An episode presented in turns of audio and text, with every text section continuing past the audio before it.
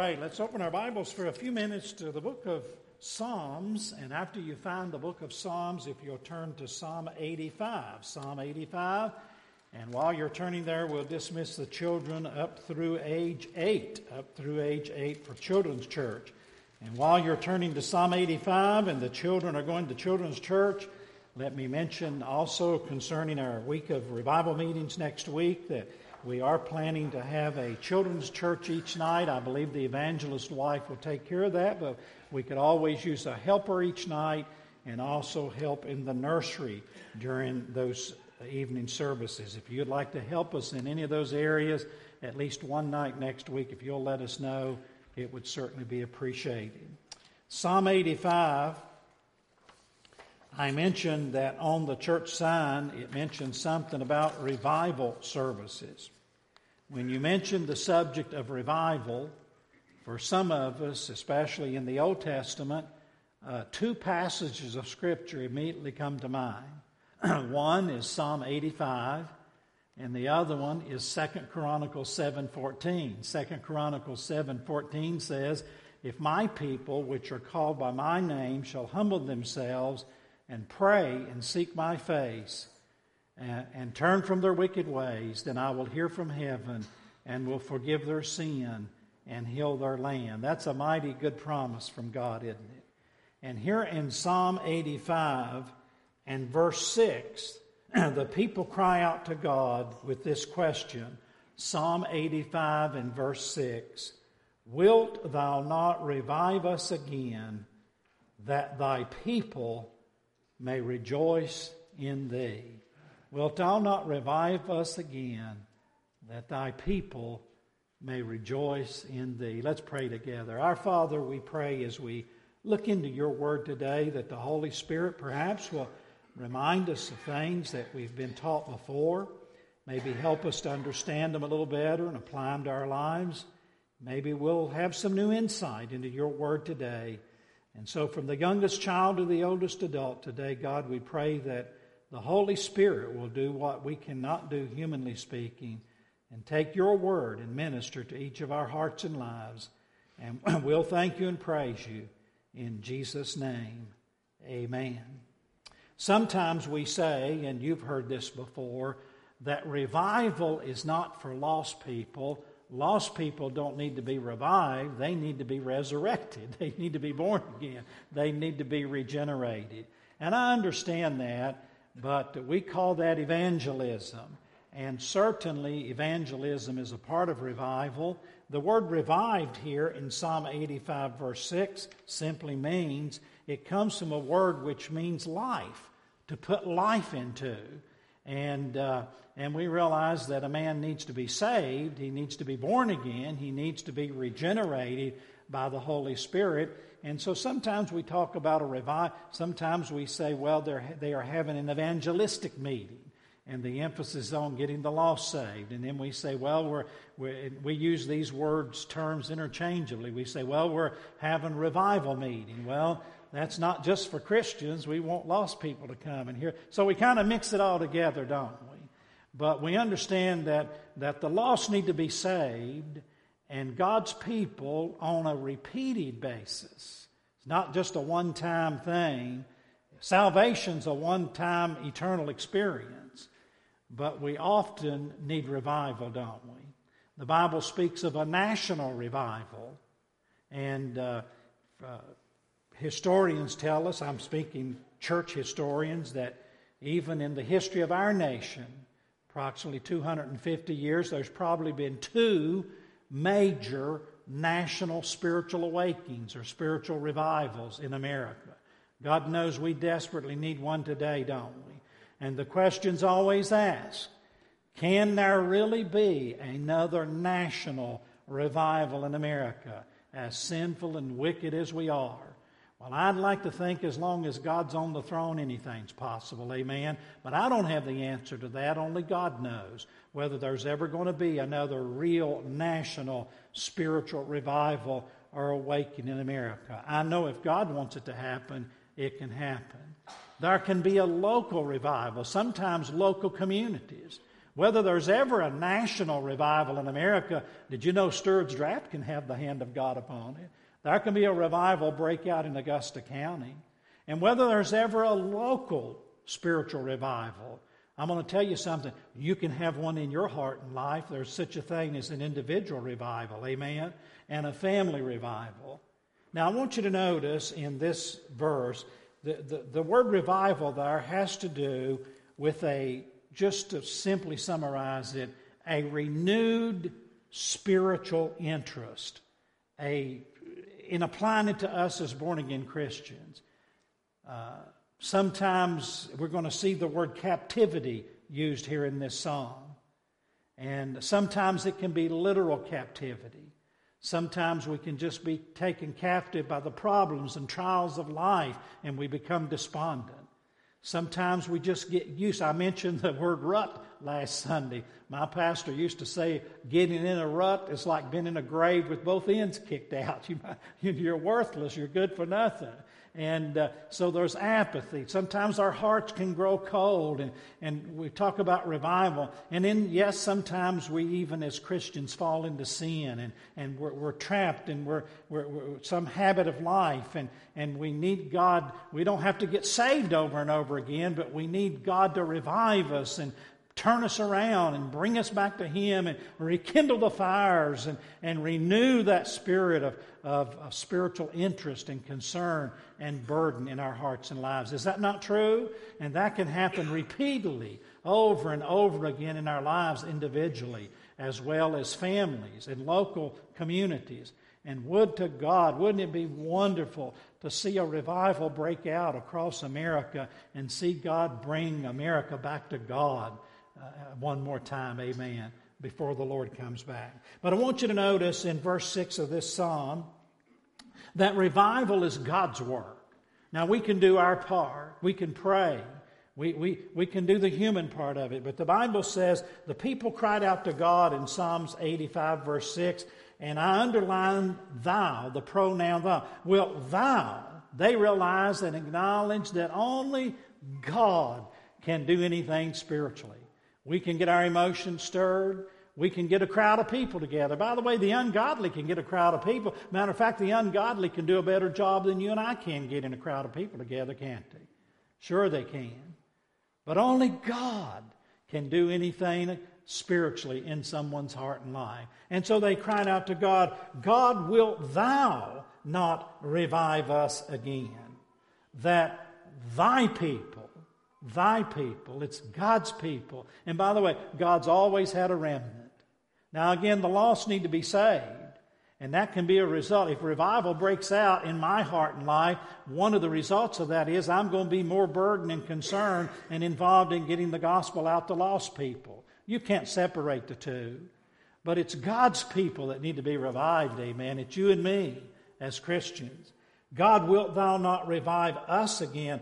That thy people may rejoice in thee. Revival is God's work, it's for God's people, and would you notice it's for God's glory. Wilt thou not revive us again that thy people may rejoice in thee? I like that word rejoice there because you see, that's me. That your people may rejoice in thee. You know, it is true sometimes that, and we don't mean to, maybe we slip into it, and every one of us at times, we're more focused on the blessings than we are the blesser. Is that not true? And sometimes God has to remind us. It's great to be thankful for God's goodness and God's grace and all the material and physical and spiritual, even the gift of salvation. All these blessings are wonderful. And yes, to, in a sense, we rejoice in all of God's blessings, but ultimately, the goal is that I not just rejoice in the blessings, but I rejoice in the blesser. Amen. Revive us, O God, that once again we may rejoice in what? Not what, but who rejoice in God that we might rejoice. Paul put it this way in the book of Romans, Romans chapter 5, the first few verses, he talks about the wonderful privilege of being saved and justified and having your sins forgiven and, and, and, and, and, and, and from God's perspective been declared justified and righteous. And down at the end of those verses, he said, Oh, that we, we joy in our God. We joy in our God. We joy in the blesser. I was over at by Wanda Blackard's house one day this week to pick up some something that she donated to the church and she happened to be sitting out on her front porch. And I've seen on Facebook where she enjoys sitting there looking out over the mountains and looking down over the, uh, the Ambler homestead, farmstead there and all that and enjoying it. And so I just took a moment to sit down there on her porch for a few minutes, looking out over the mountains. And man, I love God's creation, don't you? Now, I've never done any hunting. I've never didn't grow up around it. I'm, hey, I, I'm all for it. But I tell you what, I could spend all day out in the woods and the mountains just enjoying God's creation. And we sat there on her front porch, and I was looking out and looking at some of those scenes I'd seen on her Facebook page my wife had shared with me. But you know what? I wasn't. Eh, can I rejoice in the mountains and the trees and the beautiful? Boy, this is a beautiful time of year, yes, but most of all, it's reminding me of the Creator, amen. I'm rejoicing. You know what revival is? Revival is simply turning me back to God. Now, it may be turning my focus away from the blessings of God. It may even be turning me away from some sin in my life that's taken advantage of me and I've caved into. But it's turning me away from whatever it is that's taken first place in my heart and life and reminding me that God gets the preeminence, amen. And of utmost I rejoice in Him. And you know what? When everything's okay between God and I, everything else will fall in place, won't it? Now, we need to be reminded of our Christian privileges. We need to be reminded of all of our Christian responsibilities and all that. But you know what? All of that isn't going to amount to anything if everything isn't okay between me and my Heavenly Father. That's what revival is all about. Now, look at this psalm with me as we go down through here and just mention a few things. First of all, in the first three verses, the psalmist is, he remembers, he looks back, and he says, God, we remember what you've done in the past. Maybe for us, maybe for our parents, maybe for our forefathers. And look at the first three verses of this psalm. Lord, thou hast, that's past tense, Thou hast been favorable unto thy land. Now, the psalmist, of course, is approaching this from a national perspective. And we need to be concerned about our nation. And I'll tell you what, no politician, no preacher, no evangelist, no group of Christians are going to bring about a revival. Now, we can do our part, we can pray. Someone said, someone said that uh, there, there, there will never be a revival as long as God's people are more concerned about comfort than paying the cost. There's a cost to pay. Amen. But if God can get a hold of our hearts to where we can are willing to forfeit some of our comforts and pay the price and the cost and pray and agonize. Somebody said if we spent half the, half the time agonizing as we do organizing in Christianity, maybe we could move the hand of God and see something happen. But these people realized, as the psalmist said, Lord, thou hast been favorable unto thy land. That's what revival is. It's God's hand of blessing upon things. Thou hast been favorable unto thy land. Thou hast brought back the captivity of Jacob. Now, what captivity the psalmist had in mind there, I don't know. All the Bible experts disagree on that, so we'll let them fight that out. Hey, Israel went through a lot. They were in Egypt. They were in captive to the Assyrians, the Babylonians, to the Philistines. You go read the book of Judges, they went through cycles. They would backslide and get away from God as a people, and God would put them under servitude for so many years. And then they'd finally, after they had been whipped enough, they'd cry out to God, and God would send a Samson in or, or a, a Gideon in and, and deliver them. And then they would, they would serve God for so long and then go right back into sin, and God would put them in captivity again. And, and, and after they had been spanked long enough, they'd finally cry out to God. By the way, to some degree, haven't we all experienced that? We have a Heavenly Father that loves us too much to let us have our way sometimes. And so here the psalmist says, Lord, thou hast been favorable unto the land. Thou hast brought back the captivity of Jacob. Thou hast forgiven the iniquity of thy people. Thou hast covered all their sin. Now, by the way, we're not talking about the world now. We're not talking about lost people. I'm talking to myself today. Revival is for God's people. Lord, you've forgiven me of my sin. Verse 3 Thou hast taken away all thy wrath, thou hast turned thyself from the fierceness of thine anger. You know what the word fierceness there in verse 3 implies? Intensity. Someone worded it this way something that's waxing hot. You know, the other day I was going somewhere in my car and I heard something, thought of a verse of Scripture. And I thought, you know what? Many times in my life as a pastor, in teaching and preaching, I've said something like this You don't have to be afraid of God. And sometimes I would illustrate it this way You don't have to be afraid of the state trooper unless you're breaking the law. Thank God that state trooper is out there. But if you're breaking the law, then you better be afraid to pay the consequences. And all of a sudden I realized, you know what? I think maybe, maybe with all good intentions, we've taught our children and we've taught our young people as believers and as Christians, and we've put so much emphasis on the fact that you don't have to be afraid of God that we've sort of gotten lopsided.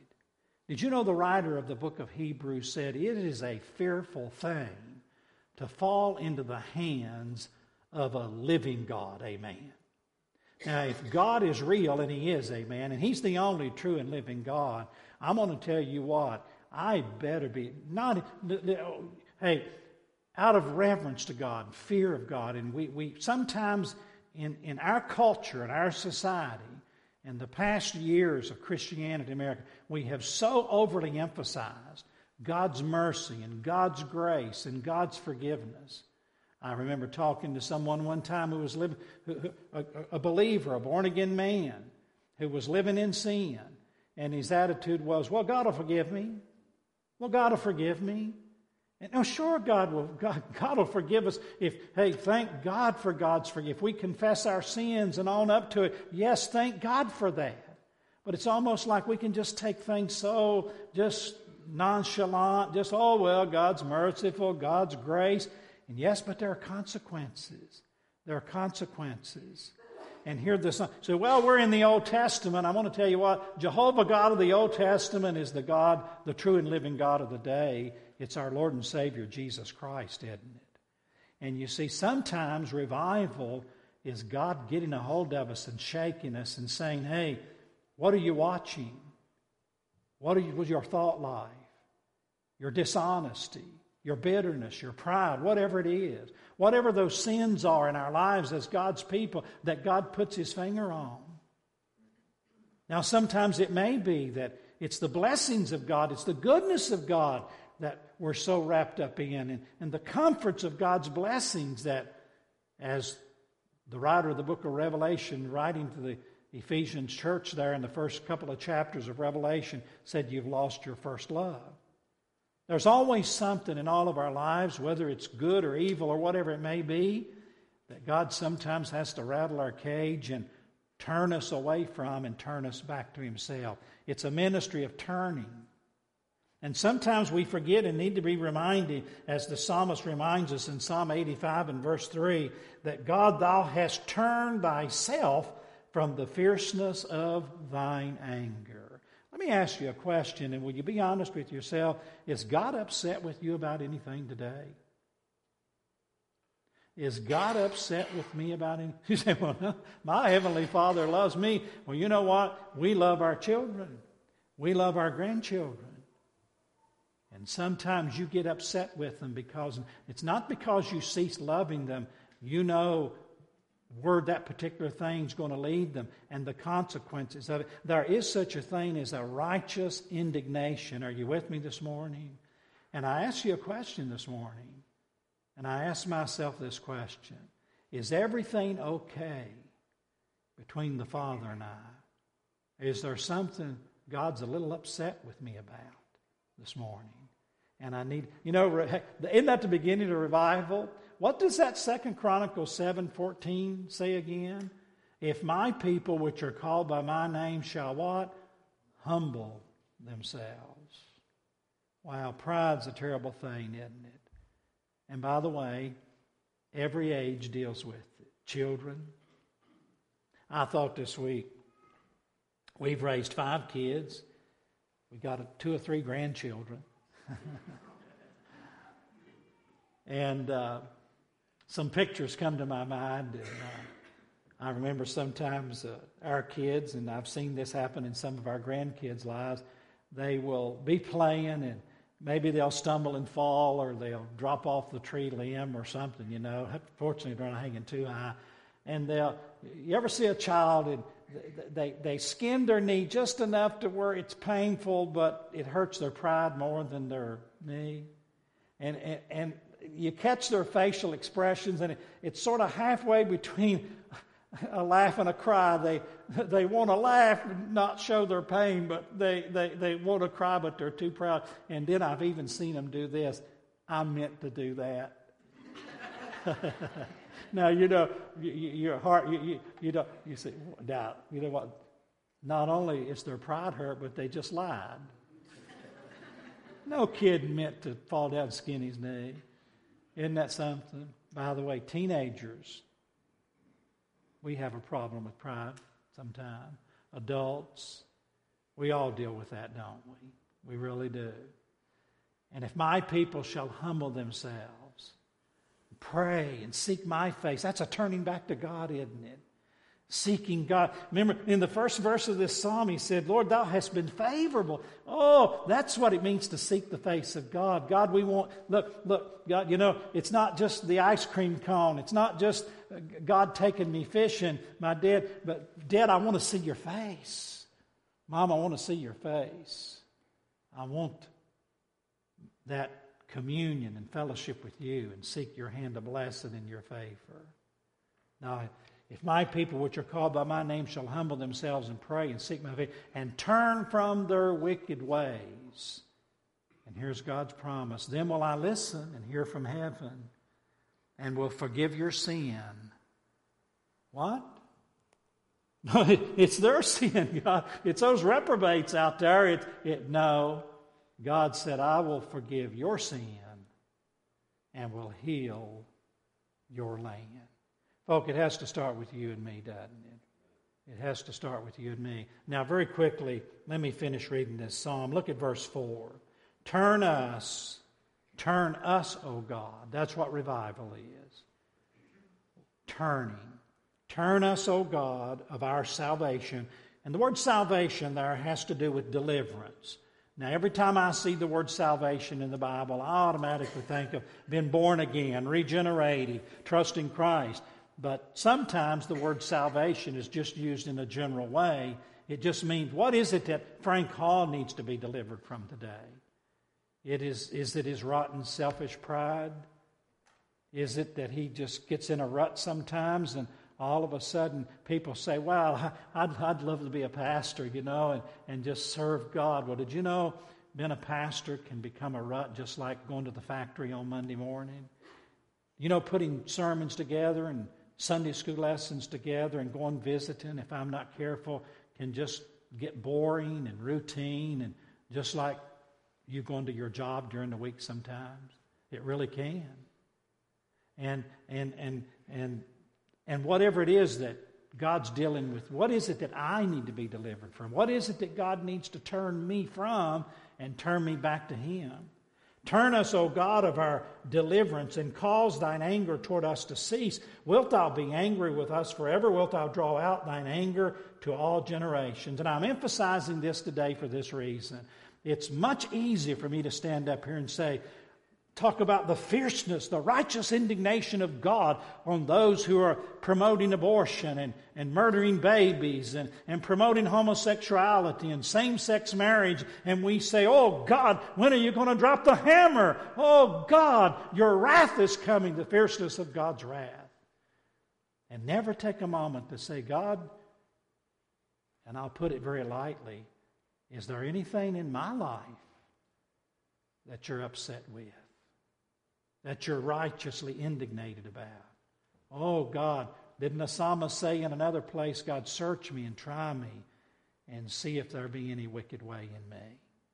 And then the psalmist goes on to say, verse 7 Show us thy mercy, O Lord, and grant us thy salvation. I will hear, I will listen, I will hear what God the Lord will speak, for he will speak peace unto his people and to his saints, but let them not turn again to folly. You know what the word folly there means? Silliness. Silliness. You know, when you stop and think about it. Um, and by the way, you notice he said in verse 6, Wilt thou not revive us? And what's the next word? Again, and again, and again, and again. Sometimes it may be daily. And then there are times in your life as a Christian where you realize, Lord, I've just, I've just gotten in a rut. Church is just routine. Yeah, I know they're having another evangelistic meeting, another series of revival meeting, another evangelist in town. We'll just let, you know, and if I can make it out a night or two, so what? And we can slip into those attitudes, can't we? And we draw nigh to God with our mouth, but our heart is far from it. And over and over again, we need God to get a hold of our hearts and turn us from and turn us to, and rekindle that fire and, and remind us of how important it is to put Him first place and to see His smile. Turn us again. And the word folly there in verse 8, and not turn again to folly yourself. How silly it is. How silly it is for me as a child of God to live my life for anything other than the glory of Jesus Christ. And really, how silly and how foolish it is for me to condone whatever sin or whatever God puts his finger on in my life, whether it be laziness or pride or selfishness, and on and on and on I could go. When you really stop and think about it, just putting it very lightly, it's pretty silly, isn't it? As a matter of fact, Jesus used some pretty strong language, even with his disciples on occasion. He said, Thou fool, you're foolish. It's absolutely foolish sometimes. And that's why we need revival, isn't it? That's why we need God to speak to our hearts. And may we, like the psalmist in verse 8, who said, I will hear what God the Lord will speak. Let me ask you a question this morning. Children, teenagers, mom and dad, grandpa, grandma, am I willing to hear what the Holy Spirit of God wants to speak to my heart and my life about? God, turn us back to you. Am I willing to hear and listen to what God's speaking to me about as an individual Christian. You know what? Revival, and God works in most unlike. Teenagers, listen. Did you know you go back and read some of the local revivals that have broken out in America and other parts of the world? Did you know many times it was a teenager? It was a young person. I know I pick on our teenagers sometimes, and I shouldn't do it and talk about how crazy they are and you know they're kind of in that twilight zone you know and all and so forth. Just just be patient mom and dad. Uh, you know they'll grow out of it. They won't stay that way.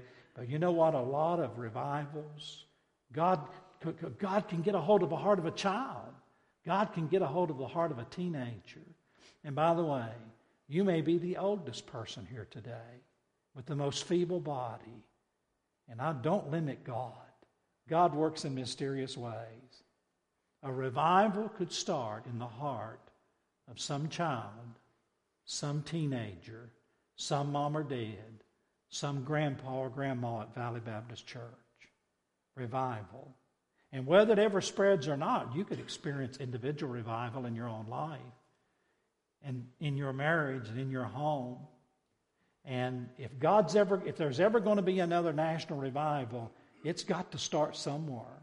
It's got to start somewhere. And it could begin with you. It could begin in Augusta County. It's going to begin somewhere. And so, where do we start? Where do we start? I start right here and say, God, I'm willing to listen and hear. Lord, wilt thou not revive us again, that thy people may have all of our needs met? Continue to enjoy all the abundant blessings that we've enjoyed in America? Now, those are worthy things. That my grandchildren may continue to enjoy all the blessings that I've enjoyed for almost 70 years now. Those are worthy things, aren't they? No. Wilt thou not revive us again, that we might rejoice in thee, O God, that you may be honored and glorified and exalted. That's the bottom line to all of it, isn't it? Let's pray together. Father, speak to our hearts today. Lord, I know that the writer of Hebrews said, Lord, your word is sharper than a two edged sword. It can split us open, cut us to the marrow of our bones. Lord, we call that spiritual surgery. We've just had folk in our church going through surgery. We've got folk who are scheduled for surgery. And surgery is something, Lord, we don't look forward to, we don't like, we don't even want to think about it. And God, today, I hope you can take your word and do spiritual surgery on us. And as the psalmist said, Lord, search us and try us. And I pray for the youngest child to the oldest adult here today that you'll help each one of us to be open and honest with you. And may we be willing to listen as the Holy Spirit works in our hearts during the days of this week and through the revival services next week. And Lord, may revival break out in our hearts and lives. Turn us, O oh God. Turn us back to you, away from the things of this world. And perhaps the things that have caused our heart to grow cold. Help our Christianity to be real, O oh God. Rekindle the fires of devotion and love and commitment and concern. And God, may we all know what it is to have a taste of spiritual revival in our hearts and lives. And we'll thank you and praise you, O oh God, for what you can do and only you can do in each of our hearts and lives. We'll thank you and praise you in Jesus' name. While heads are bowed and eyes are closed, would you stand with me quickly? I appreciate your patience. The choir reminded us only by the blood this morning. If you're here today and you don't know the Lord Jesus Christ as your Savior, yes, it's true. You, you need a resurrection. You need a regeneration. You need a new birth. You need to be saved. And while the pianist plays softly on the piano, here's what I want you to do. If you're here today and you're not 100% sure that Jesus Christ is your Savior, would you step out to the nearest aisle? If you're here today and and and you really realize that we deal, we're dealing with an absolutely holy, righteous God. And the psalmist even mentioned the fierceness of his anger, his righteous indignation. The only thing I can imagine that would keep you from coming to Christ today is that old rotten, stinking pride. We all deal with it, don't we? Would you be willing to humble your heart before God and walking down this aisle will not save you? It might humble you before God. God resists the proud and gives His grace to the humble. It'll give someone an opportunity to take a Bible and show you how to be saved. And God can forgive you of your sins, and heaven will be your home. And you can be delivered from an eternity in hell. If that's your need today, would you come to Christ right now? Come to Jesus. And, dear Christians, in the closing seconds of this service, I ask each one of us this Will you just say, Lord, will you help me like the psalmist to say, Lord, I will hear. I will hear what you say to me. Today, tomorrow, the days to come. Lord, tune my ear toward you. Turn me toward you, O God. O Holy Spirit. Yes, we'd love to see America come back to you. We'd love to see a real spiritual awakening and revival break out.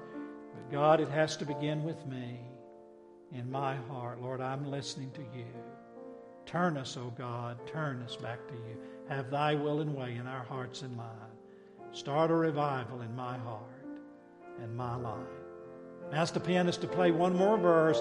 If we can help you any way at all, whatever the need may be on your heart today, if we can help you with it, you come right now.